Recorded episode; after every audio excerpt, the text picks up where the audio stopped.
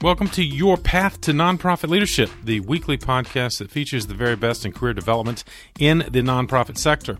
I'm your host, Patton McDowell, and in addition to podcasting, I'm a leadership coach, a mastermind facilitator, a best selling author, and a speaker. I love taking these nonprofit leadership topics on the road or into your Zoom room.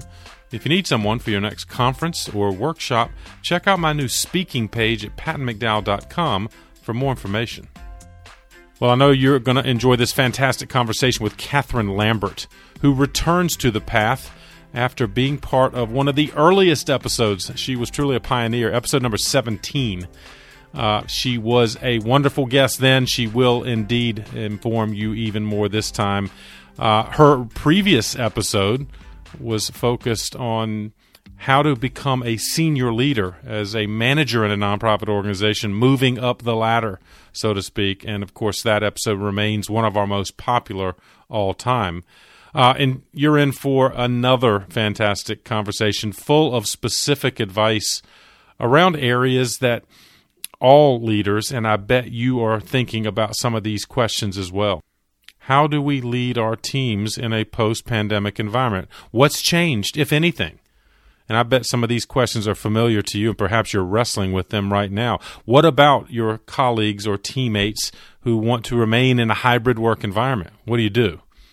What about virtual board meetings? Has your board adapted their approach and their engagement as a result of the technology we all had to embrace during the pandemic?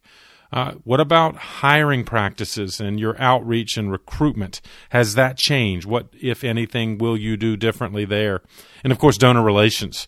How has the advent of this new technology affected that critical relationship building aspect as it relates to fundraising? Of course, the good news is that Catherine has specific advice and feedback on all these questions, what she has done, what she has learned, and she's going to share all of that with you.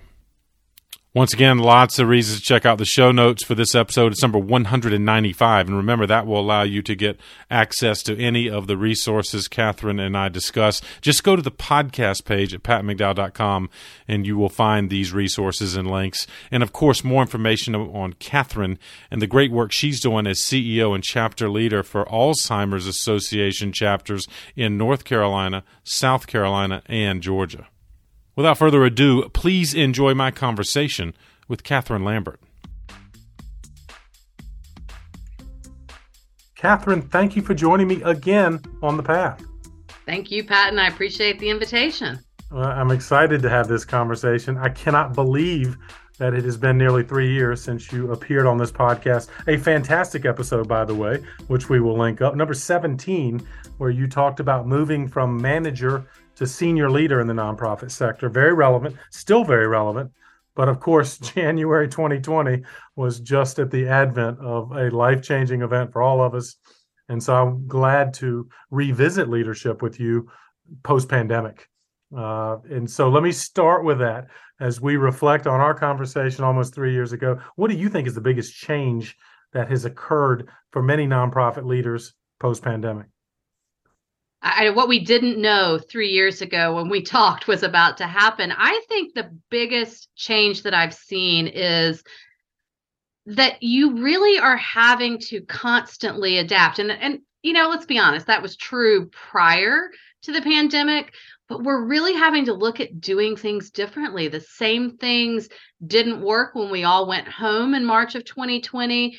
Um, those things don't work today, but we're not even back to where we were three years ago when we did talk. So it's kind of reinventing ourselves yet again. And that's hard. I agree. And we'll talk about some of the impact of leaders and their teams and the of course burnout and other issues we're facing. I, I wonder, Catherine, is there a silver lining in that? Do you feel like organizations and their leaders were were more adaptable because we had to be, or is that still not necessarily falling into place? Oh, abs- I think there are some great things that have come out of this. I think we have um, really started to look at what's most important to us, both professionally and personally, and maybe make some different choices about where we spend time. Um, but I also think people have embraced technology in ways that we didn't even know we could. That that has made whether it's donor relations, staff relations, events, you know we're just doing things differently. And I think that's a good thing. I think it expedited that because we had to, and we are very adaptable. I agree. And I know you've got some wonderful advice and words of wisdom as we unpack several of the areas to nonprofit leadership and how they have been impacted since the pandemic and hopefully for the better. And that's where you can help illustrate. And and you'll illustrate, I know, giving examples from the wonderful work you're doing through the Alzheimer's Association. For those listeners who don't know about the good work of the Alzheimer's Association, talk about what it is and what you're doing there. So, the Alzheimer's Association is first about research and making sure that that research is happening to ultimately have effective treatments and one day a cure for Alzheimer's. Um, and until that day, and while we're on that research journey, really providing that care and support to those that are already on this journey from physician education and uh, patient education. How do you have difficult conversations? To what should you be looking for? What's normal aging versus um, alzheimer's or another dementia? That is not normal aging. And then for those already with a diagnosis um, effective communications dealing with difficult behaviors we do all of that through education classes and our 24 hour a day helpline um, to help people along the journey. Catherine how have you changed? When you and i spoke you know you were still relatively early last time um, but you have been there almost nine years, which, by the way, congratulations. As you and I both know, the turnover rate in our sector uh, is rapid, especially for fundraisers. And I would dare say leaders themselves are faced with turnover issues. But how have you changed in the almost nine years since you've arrived as a CEO for the Alzheimer's Association? I think nothing is as humbling um, as the last three years have been. But I, I think the biggest thing and how I'm different is I think when I came into this role, uh, which was my first as as a CEO in that lead position, I think I thought I had to have all the answers, and I now realize how incredibly naive and stupid that was, and that one I will never um, have all the right answers. But I think particularly over the last three years, and I'm going to even highlight the last couple of months as we kind of seem to be in a stable new normal. Um, really leaning into the wisdom and ideas of all of those around um, and engaging that not at a surface level, but very deeply um, and, and incorporating different ideas and perspectives into my leadership. I think that's become far more intentional for me um, than certainly it was eight years ago. Yeah, you're a great example of that. And not that you weren't uh, even in the early days of your leadership. Uh, specifically, have you found ways to do that? Does it change like the, the design of meetings or the fact that you're just incorporating your colleagues and their kind of wisdom and experience into your own thinking more? So, you know, some of it is just being very intentional. And um, when I think I have the right answer, which sometimes is true and sometimes not, um, not putting that out there and say, you know, please react to this, but rather asking a lot of open ended questions. Um, because even if what is reflected back to me was what my original idea is, I've now empowered other people to believe it was their idea, which is which is huge. right. um, but often there is a tweak on it, um, even if it's the same basic idea. There's something better about how someone else has has seen it and viewed it. So I do a very intentional conversation with different leadership groups where I know what some of their um, concerns are, but we we talk about like here's what the issue I see is. In fact, we did it on this exact topic that we're going to discuss about how do we get folks engaged in this post-pandemic world. Um, I don't know what the answer is, which was the truth. I had some ideas and I had some, but rather than making it tactics, really having with my leadership team a strategic conversation um, where we could flesh that out. And I think the outcome was far better than if I had said, we need to get people engaged and here's some thoughts I have. Please react to it. I've already narrowed their thinking before we've even started the conversation. You started with kind of an open ended discussion, didn't you? Uh, before That's exactly right. Revealing. Yeah. It was, of course, very well done. And well, and I guess you've got four distinct uh, I guess, programmatic and tactical areas you're going to advise our listeners on in terms of how they lead through different dynamics of their leadership. Uh, but let me ask you this uh, from an Alzheimer's Association perspective how programmatically did you all have to adapt? I'm sure you did, like everyone else, given the lack of, uh, of interaction all organizations face. Were there any particular programmatic changes you had to make? I think the very the very beginning, I would say 99.9% of our programs were delivered in person. And right. um, you know, after we got through those first few weeks where, you know, I at least naively thought it was going to be about a two week break from going into the office. Um, you know, a, a, lot of a lot of our partners obviously were dealing with incredibly critical um, issues in their own environments. And so we, we kind of had a pause for a few weeks, which gave us time to figure out a game plan. But we shifted within three weeks to a completely virtual program delivery uh, option, and we're serving similar numbers um, of individuals through those online programs. So that was kind of part one of, of that evolution. Um, and then really got to a place as we started, you know, to be able to safely come together again some communities and areas really wanted to do that and others said you know there's great value in having things um, you know companies for example we we are a hybrid workplace we need to have our programs offered to our employees that way and we're able to do that as well. So keeping the best of but um, really meeting people where they want to be. So we shifted programs um, certainly some of our events uh, our first walk season of, of 2020 was walk everywhere where you know people were in their neighborhoods and and, and doing things with their their close friends and families. And we did our promise garden kind of our signature part. Um, we had a planted promise garden people could visit. And you know now we're back in person but some of our um, teams really liked where they walked in 2020 right, right. they're able to make it work in their schedules that it's not about only being in that one place at that one time that it can be bigger than that. Yeah i love that. And and creative use of you and your team, uh, you know, making the best of that situation and the challenges logistically it provided. But it sounds like some of that uh, does continue, and, and, I guess the online delivery of programming uh, provides even greater access. Is that fair? That you've seen evidence of that? It absolutely does. Um, it, you know, it provides greater access. It, it real time as well. So you know, you're you're a caregiver and you've got children at home. You're working a job, and maybe you're caring for a parent you know your free time we're likely not in person at you know 11:30 at night or 1:30 in the morning and and now there's access to those programs um, on demand as well um, for some of those. So um, it really has been about finding ways i think again we're all doing it in our personal lives but um, sometimes it, I like being in things real time, but sometimes when you can't be, at least you got the recording and you're able to see it later. And maybe you don't get your questions real time answered, but you get that information. So absolutely, I think it's about finding what was what were the good things of what we changed you know what do we want to say goodbye to and never do again but what are those good things and how do you integrate it with what it used to be as well um, to come up with choice for people because i think no matter what group of individuals we're talking about staff constituents board members donors um, choice seems to be at the forefront today i think we've all as humans always wanted choice but at the forefront today choice is paramount yeah, love that. And I'm glad to lift up that as a leadership lesson. I think, regardless of the organization in which our listeners are involved, uh, providing that choice is indeed something to think about and access and, and other related topics there. Of course, I'm also glad to lift up the association in general and the work you're doing because I would almost guarantee everyone listening has been affected, sadly, by Alzheimer's. And so I want to make sure that the show notes will indeed have uh, links to the resources you provide. But I want to go back now to the big four, I'm calling them, Catherine, that you have got four topic areas for leaders trying to lead more effectively post pandemic. Number one is one you just said, which is the hybrid work setting. And I would bet you'd agree that there's a tug of war going on right now in every sector, but let's start with nonprofit.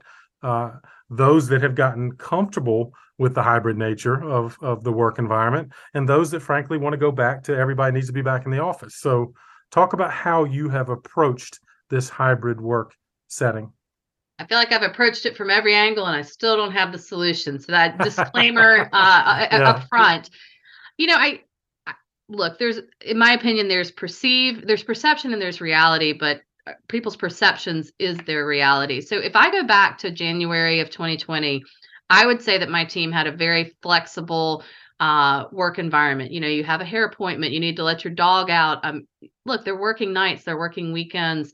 Um, they never had an eight to five in the office job to begin with.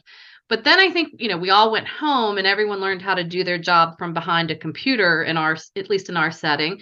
And now we're back to needing to engage community. And you can't do that behind a computer in an office and you can't do that behind a computer at your home effectively. So it's about getting back out there. And so for us, I think my mistake in all of this was making it about are you at work or are you in the office? No, are you in the community? Are you engaging with the folks you need to be engaging to mobilize our community to end Alzheimer's? And whether that's programmatically, whether that's from a revenue standpoint.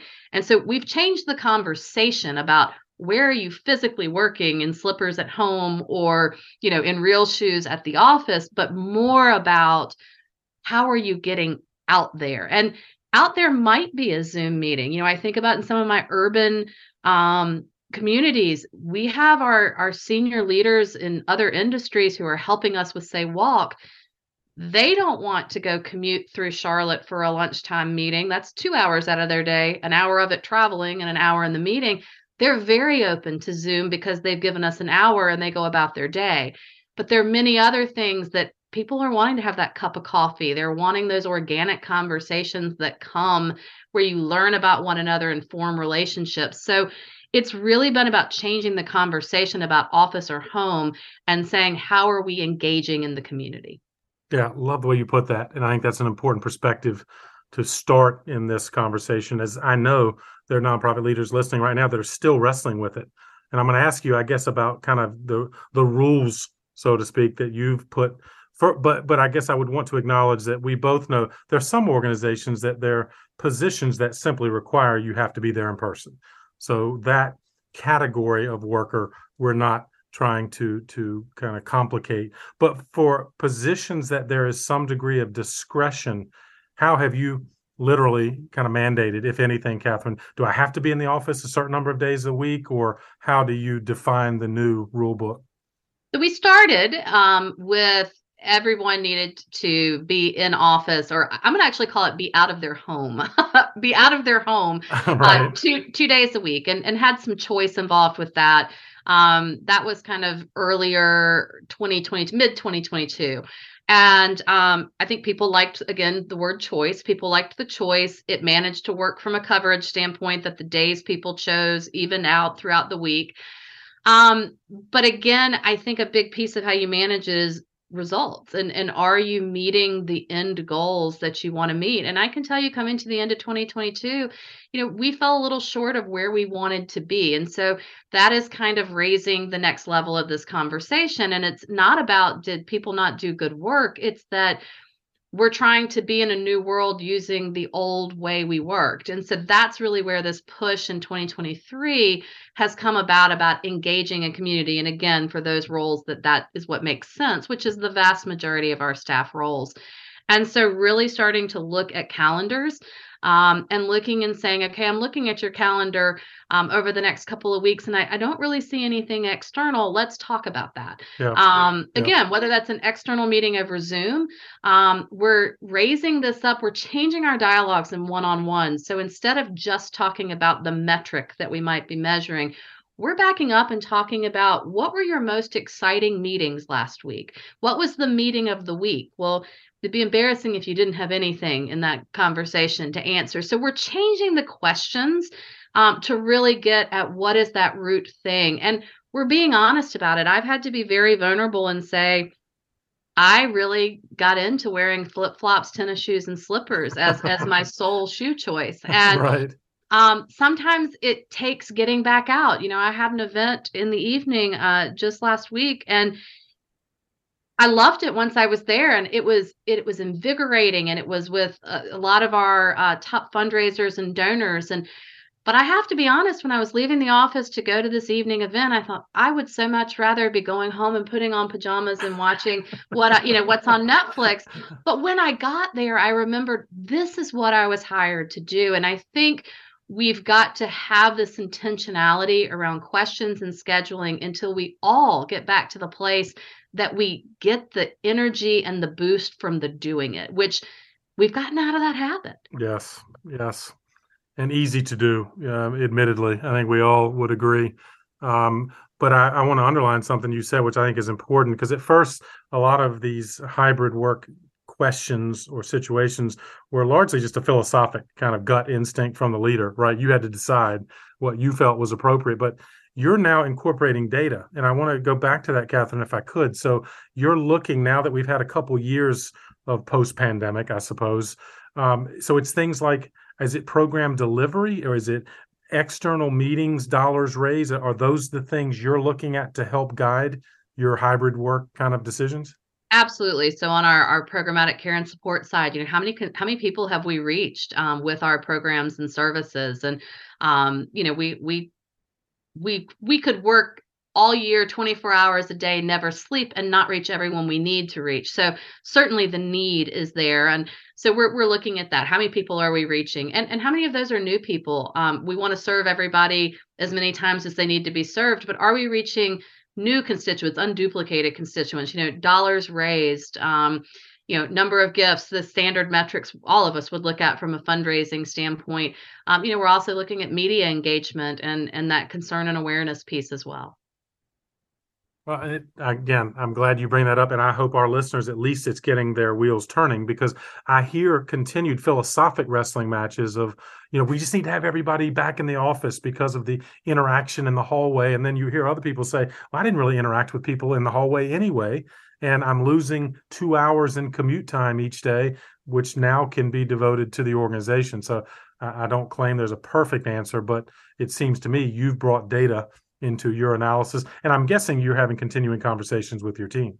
Absolutely, and you know one of the biggest things is I had to look at why did I think something was because uh, uh, I'm laughing at all those kind of statements you just made. I'm like, yes to all of them, and and there some of them are conflicting. I Right, I'm right. I'm anecdotally seeing when I'm in the office just that I'm less productive. Let's let's be candid. When I'm in the office, I get less done or I think why am I here? My door is shut. I'm in meeting after meeting after meeting. What's the difference?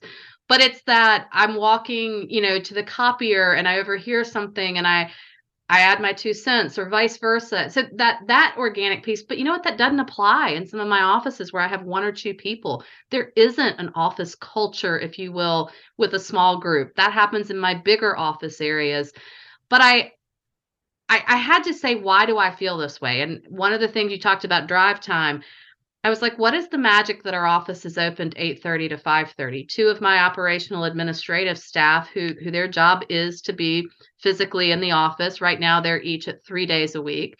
Um, they both have longer commutes and they both were talking about it and you know they understood that was their job and let's be honest they lived in the same places and that was their job before the pandemic but things have changed and I thought, why do I care about 5 p.m.? If as long as we communicate to people what our office hours are, why couldn't we close the office at 3:30 and then they're not at least hitting traffic. I can't yes. change the distance between the two, yes. but I can change the impact of what kind of traffic they're in because nobody wins um, in that. So, you know, we've we've made those kinds of tweaks, but I think it's it's asking people um, so we are about to make a shift that it's it's in community um, or or in office, which again I'm hoping that doesn't mean a lot more people in the office. They're just out in community, but that it is a conversation of I know this is going to cause some disruption in your life. What are you most concerned about?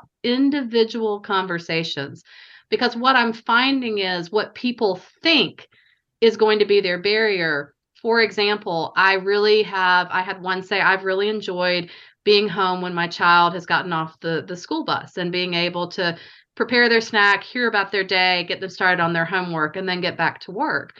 And I said, okay. And they said, well, that won't work. And I said, why won't that work? So you don't schedule a community engagement at 3:30 in the afternoon exactly. and you're home and you do that and then maybe you do those more administrative parts of your job the catching up on emails calendaring writing. While your child is doing their homework you schedule your community work or in office work before that. And it eliminated that barrier. So having those conversations about here's where we're headed. What do you find? You know i know it's going to cause disruption. It's going to cause change. That's acknowledge it. What are you most concerned about? And nine times out of ten i think it's the perception thing it's, what someone's perception of what that means versus the reality of what it does and you can only accomplish that in a one-on-one conversation thanks for sharing And you're right. Uh, and good for you for at least continuing these conversations. Often, when we put these edicts uh, into place from up high, uh, they can be worked out, uh, right, in the individual circumstances of our teammates. And so I appreciate you sharing that and getting our listeners to think about maybe what's in place now and does it necessarily have to stay that way or what could be adapted in this post pandemic environment. We'll talk in a bit about the implications of hiring in this environment, which adds another layer of complexity. But let me ask you about another constituent group, Catherine, that you deal a lot with, and that's your boards, boards, I guess, plural, and uh, key volunteers. What's changed in that environment for you? And I guess both in managing the boards you have and board recruitment as well. So um, I, I, know some folks have a, a hyper local board. Mine is not. It, it's it's across a half state. Um, so travel has always been, even pre-pandemic, you know, has has been a I wouldn't even say a barrier, but it, has been a, a reality um, that somebody, some some of the folks on the board are driving two hours to get to a meeting, and so you know we we always had them scheduled far ahead, and um, I had mixed attendance, and we went into the pandemic, and all of a sudden I had 100% participation from my board um, wow. because we were we were Zoom, and I was like, this is amazing. And so we brought our, our whole full group together across the entire state um, in the middle, uh, actually late summer of 2022, and I really thought the group would say they wanted to stay mostly virtual.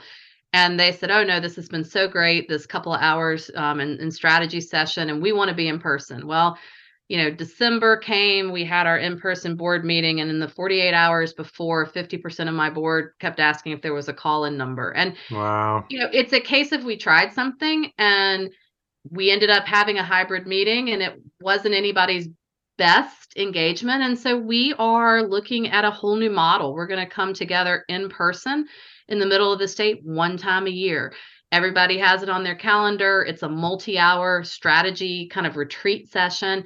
And the rest of our meetings are going to be virtual because they're, if I have the right people on my board in those key leadership roles, they live very busy personal and professional lives. And that not having to commute or just the reality that sometimes other people control your calendar. Um, i want their highest and best engagement. So we we are going to go to the rest of those. We're doing both. We're but yeah, not at the right. same time.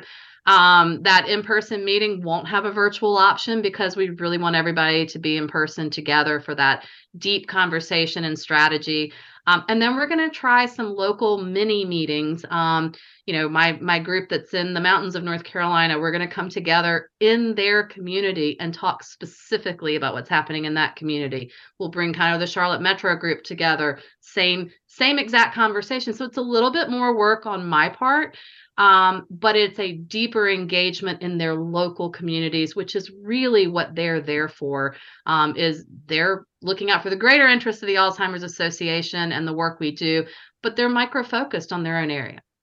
I love that. Is, is there committee work as well? If I'm on your board, Catherine, and so what is my total annual engagement? I guess at least in terms of meetings, look like that's actually what we've shifted. Instead of it being committee work by function, we're kind of going committee work by regional area. Um, and I'm able to engage those local. St- that's this new model of where we'll meet in person. So on, on an annum basis in meetings, it's it's three two hour meetings and one kind of three quarter day meeting um, in person. The other the other three uh, will be two will be virtual and one will be in person. And then you know there's some independent study work in between on on some of the projects they're working on. Yeah, that's excellent. And of course, I know you have a wonderful volunteer network. I guess related to the walks and other events. It has has volunteer recruitment and training changed as a result again of the pandemic.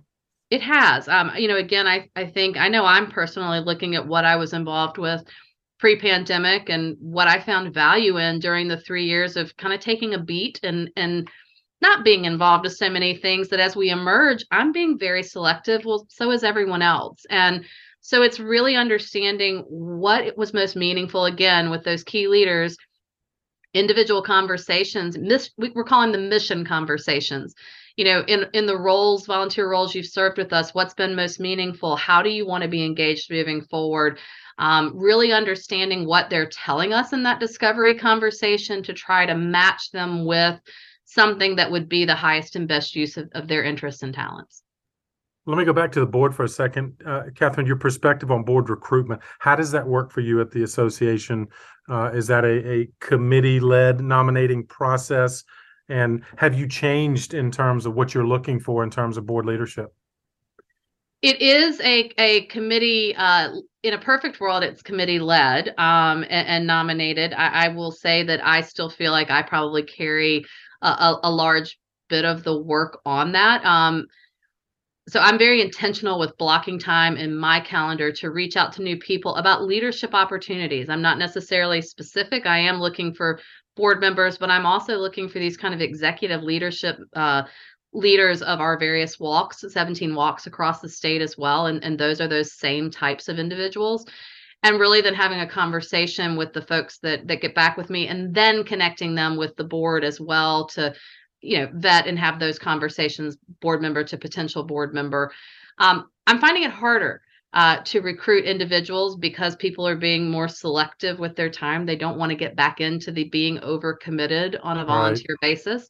Um, i think the part you know that's fortunate for us in recruitment but unfortunate for us from a health crisis standpoint is exactly the point you made earlier. Lots more people are being impacted by this disease. And so um, someone who's been on this journey feels deeply committed to helping someone else not be on this journey. And so I, there is a lot of mission connection for folks that that I appreciate is a is a benefit for us in recruiting um, strong leaders I- in place. But what I'm looking for hasn't changed in the sense of folks that are committed to the mission and that during the time they are on our board, you know, this is one of their top three philanthropic um, initiatives, and and that they're willing to make connections with others um, I'm just far more intentional about it, I think, now than I used to be.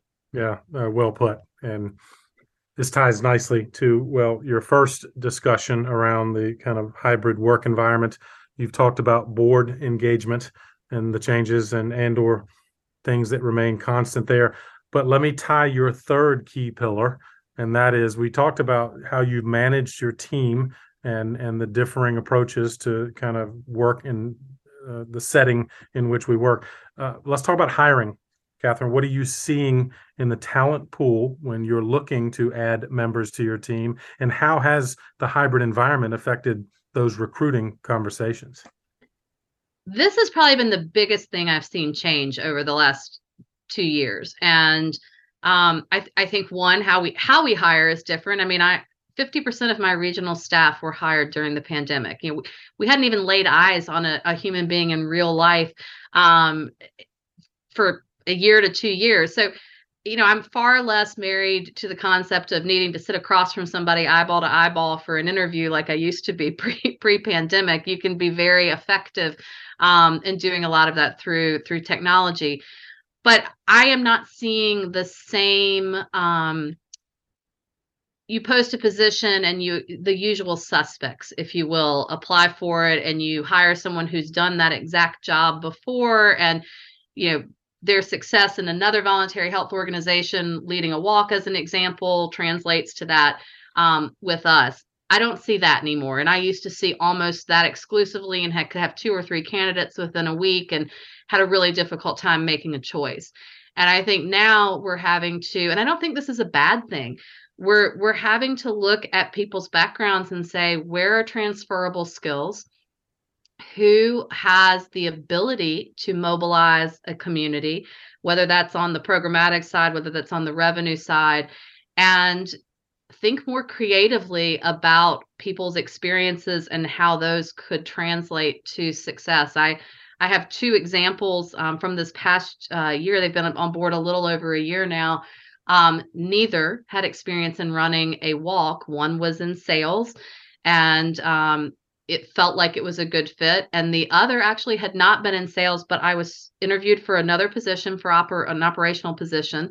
I ultimately didn't hire her for that, but I had been so impressed with her in our interview that when I had this open walk position, I called her and said, I know you really want to work for the association, and I don't think you'd apply for this job because you don't think you're qualified for it. And I'd like to talk with you about how you are and then see how you feel about it. Um, that's not a conversation I would have had three years ago. And I will tell you, she was my most effective walk manager this past year. So I think we have to be creative um, be open to non-traditional candidates i was a non-traditional candidate when i entered 20 plus years ago into a fundraising position right. um, but someone saw the passion for the organization and skill sets that could transfer that's what i think we've got to be doing more of such a great perspective and point you're making and i wonder from a tactical perspective if someone's listening do we need to soften the requirements within our job postings, our job descriptions. For example, you and I both know the fundraising world. So many of the job descriptions say, you know, we're only looking for candidates who have had, you know, proven fundraising experience of five to seven years or something like that. So are you saying that you're kind of open to, uh, for lack of a better term, softening the requirements to allow you to look at maybe a non traditional candidate? I love having some of those requirements in there, but also putting in language such as um, or equivalent relevant experience. Um, you know, in, in, my former world, pre nonprofit, I, I was a I was a headhunter, and I was always impressed with the folks who I was fairly convinced they'd never read the job description based on their actual resume not matching really what we were looking for. But right. if someone could artfully sell to me I know I'm not on paper the candidate if you just look at my resume, but I'd like to tell you how I can do this job. I got to tell you, I always thought, well, you're interesting. I I, I might want to talk to you. So yep, yep. I, I think yes, we need to be without compromising what we're looking for and recognizing that there are people with the exact experience we want who are the right candidates for these jobs too.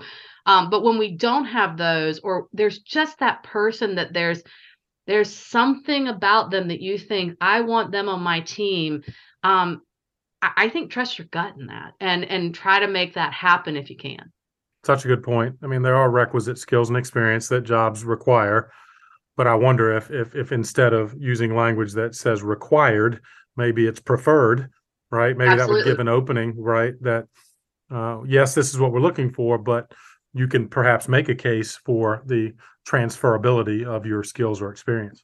I, have mostly seen that in job descriptions around the educational requirements that, you know, X degree is preferred, but, you know, or comparable experience. And and I like adding that in a little bit more around, particularly we're talking about fundraising, you know, the three to five years or five plus years. Um, you know, if that is something you can be flexible on with other, you know, relevant experience that translates, I think if you can put some language in there that gives that creative person a chance to say, hey, maybe they'd be willing to talk to me, um, you can get some exciting hires that way. That's such a good point. It, are you running into any any, uh, uh, for lack of a better term, verbal wrestling matches with candidates who simply want a degree of uh, virtual work that you cannot accommodate, or is is that becoming uh, a, a hotter topic in discussions with candidates that you're hiring? It is, and I and I would say I'm seeing the the pendulum start to swing back. If you'd asked me that question three months ago, I would have said, I I actually was hesitant on pushing this concept of being in community or in office uh, because I really thought it would lead to a mass exodus and not being able to recruit talent. I am starting to see that swing a little bit because it really isn't about being in the office for the sake of being in the office. It's about getting out and meeting with people yes, again. yes. And and so you know you want to have a day at home because you've been traveling and you need to do laundry in between calls. Yeah no problem. So i, I think some of it is when people say i want to be virtual or i want a hybrid let's really talk about what does that mean to you? Because i think we all are using that word and defining it 700 different ways and if you can get to the what are the expectations, then someone can truly decide not based on a word.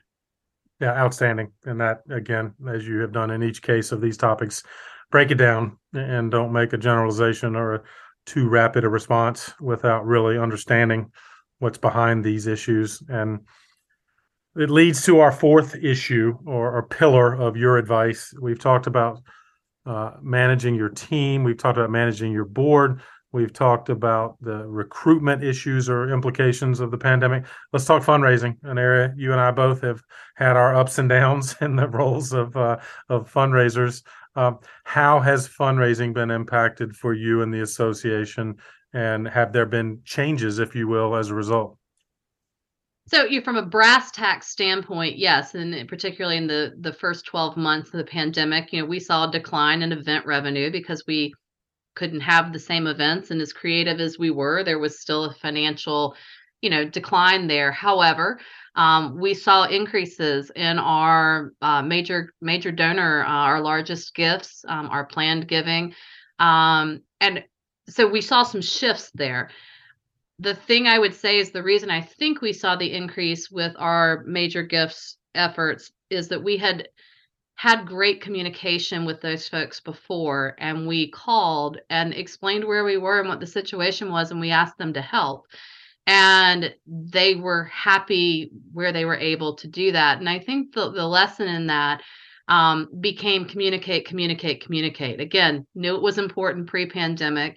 It led to really being able to keep us in a, in a good situation in the early days of the pandemic. And i think making sure we continue to do that that we're vulnerable we talk about where our challenges are. And you know ask what's the old the old verbiage of um, ask for money get advice ask for advice get money? Right. um, I, I do think with a lot of these folks who've been longtime partners and um, and or you know some of our biggest donors when we're talking to them about some of these challenges that you and I are talking about staffing, hiring, how do we serve constituents in this new environment?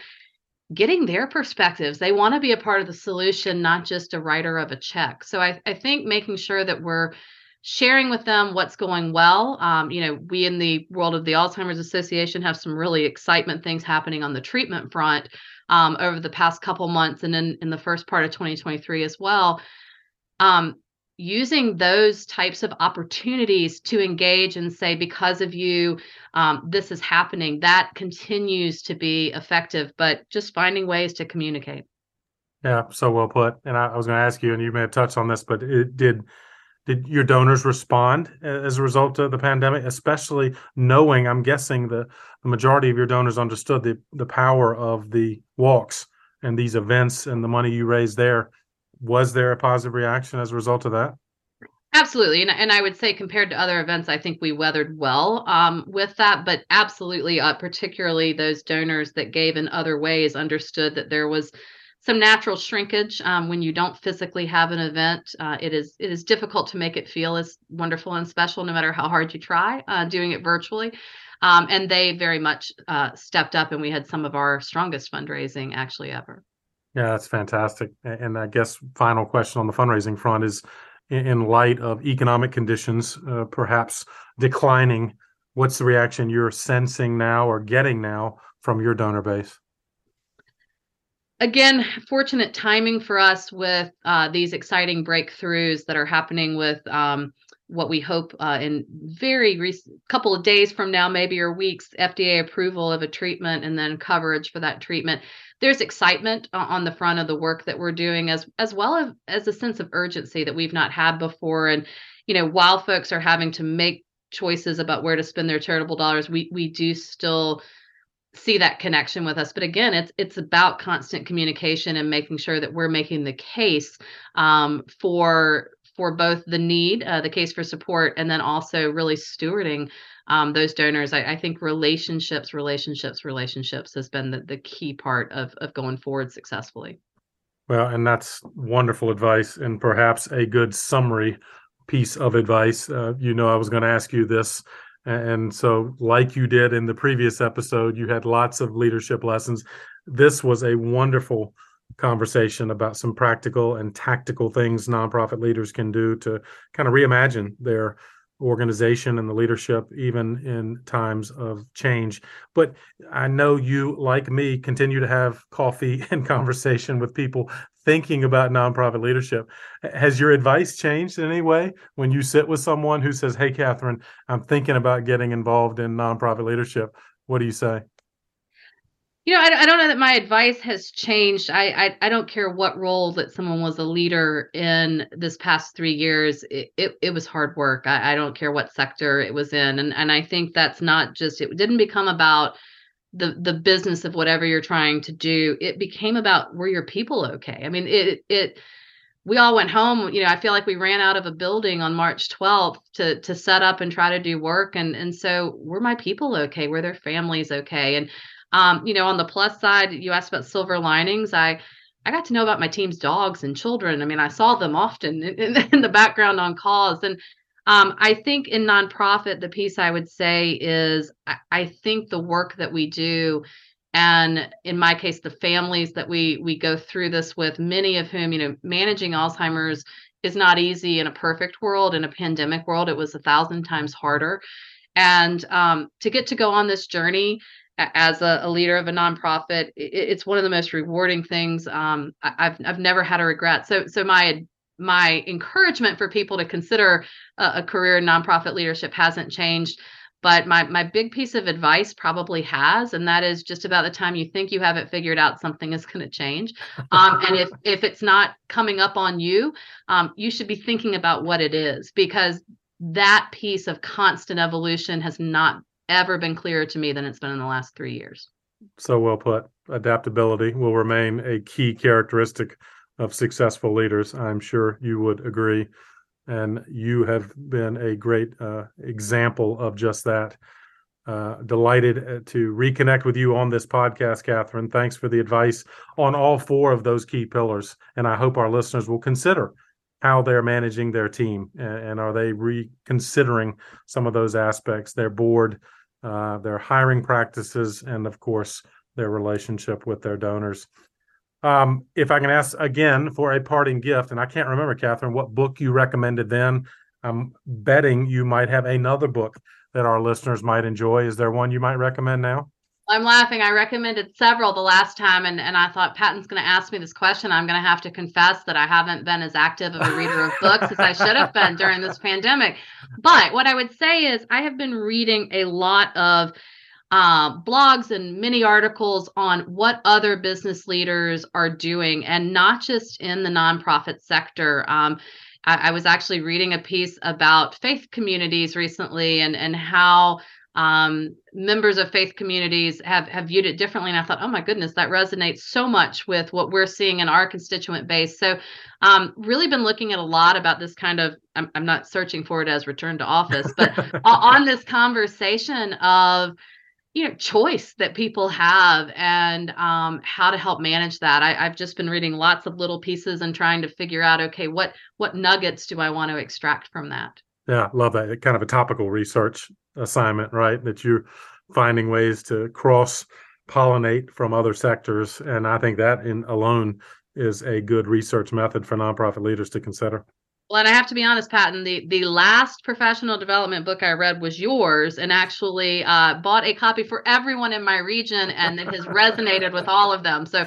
not a, just a plug for your book, but but in all honesty, that is the last professional development book I read.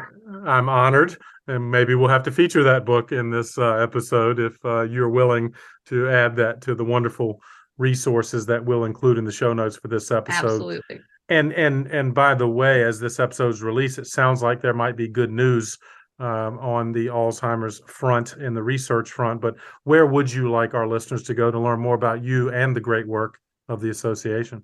Absolutely. Uh, if you go to alz.org, um, if you're in North Carolina slash North Carolina, otherwise, if you go to alz.org, you can enter in your local uh, zip code and be directed to local chapter resources. Fantastic. Happy to link all of that up. And Catherine, once again, thank you for joining me on the path. Thank you. Well, I hope you enjoyed this conversation with Catherine as much as I did and came away with some practical ideas that can guide you not just in your future leadership journey in the nonprofit sector, but perhaps help you rethink some of your management of your current role right now. Don't forget about the show notes. They are available on our website, pattonmcdowell.com, where you can find out more about Catherine, the Alzheimer's Association in general, and specifically the work she's doing across North Carolina, South Carolina, and Georgia. As always, I would be grateful if you'd share this episode with just one other person on the nonprofit path. And if you haven't already, you can subscribe to this podcast. Just go to the podcast page at pattonmcdowell.com and you will see the follow button, which will allow you to not miss any of these episodes. They come out every Thursday. And if you like this one, you might want to click on the episodes button at the top of that same page, and you can scroll through thumbnails of some of our most popular episodes. Now, Catherine has two amongst that list, as well as searching by topic or guest name. Thanks as always for what you're doing in the nonprofit sector, especially right now. Keep up the good work for causes that are most meaningful to you. I'll keep bringing you content that can help you do it even better. Have a great week. I'll see you next time on The Path.